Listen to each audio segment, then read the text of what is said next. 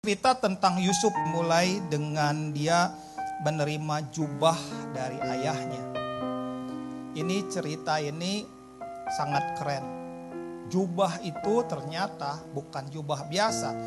Walaupun Yusuf itu menerima jubah dari Yakub, tetapi karena jubah itu juga yang membuat Yusuf mendapatkan mimpi dari Tuhan. Saya nggak percaya kalau seandainya jubah itu kosong.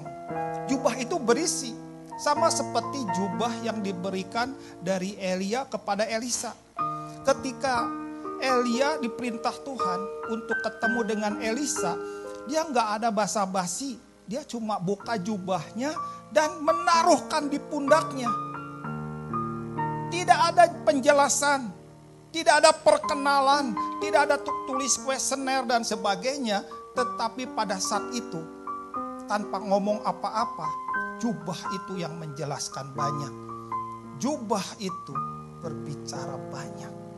Dan itu mengungkapkan bagaimana Elisa dia akan menjadi seorang nabi pengganti Israel dengan enam belas mujizat.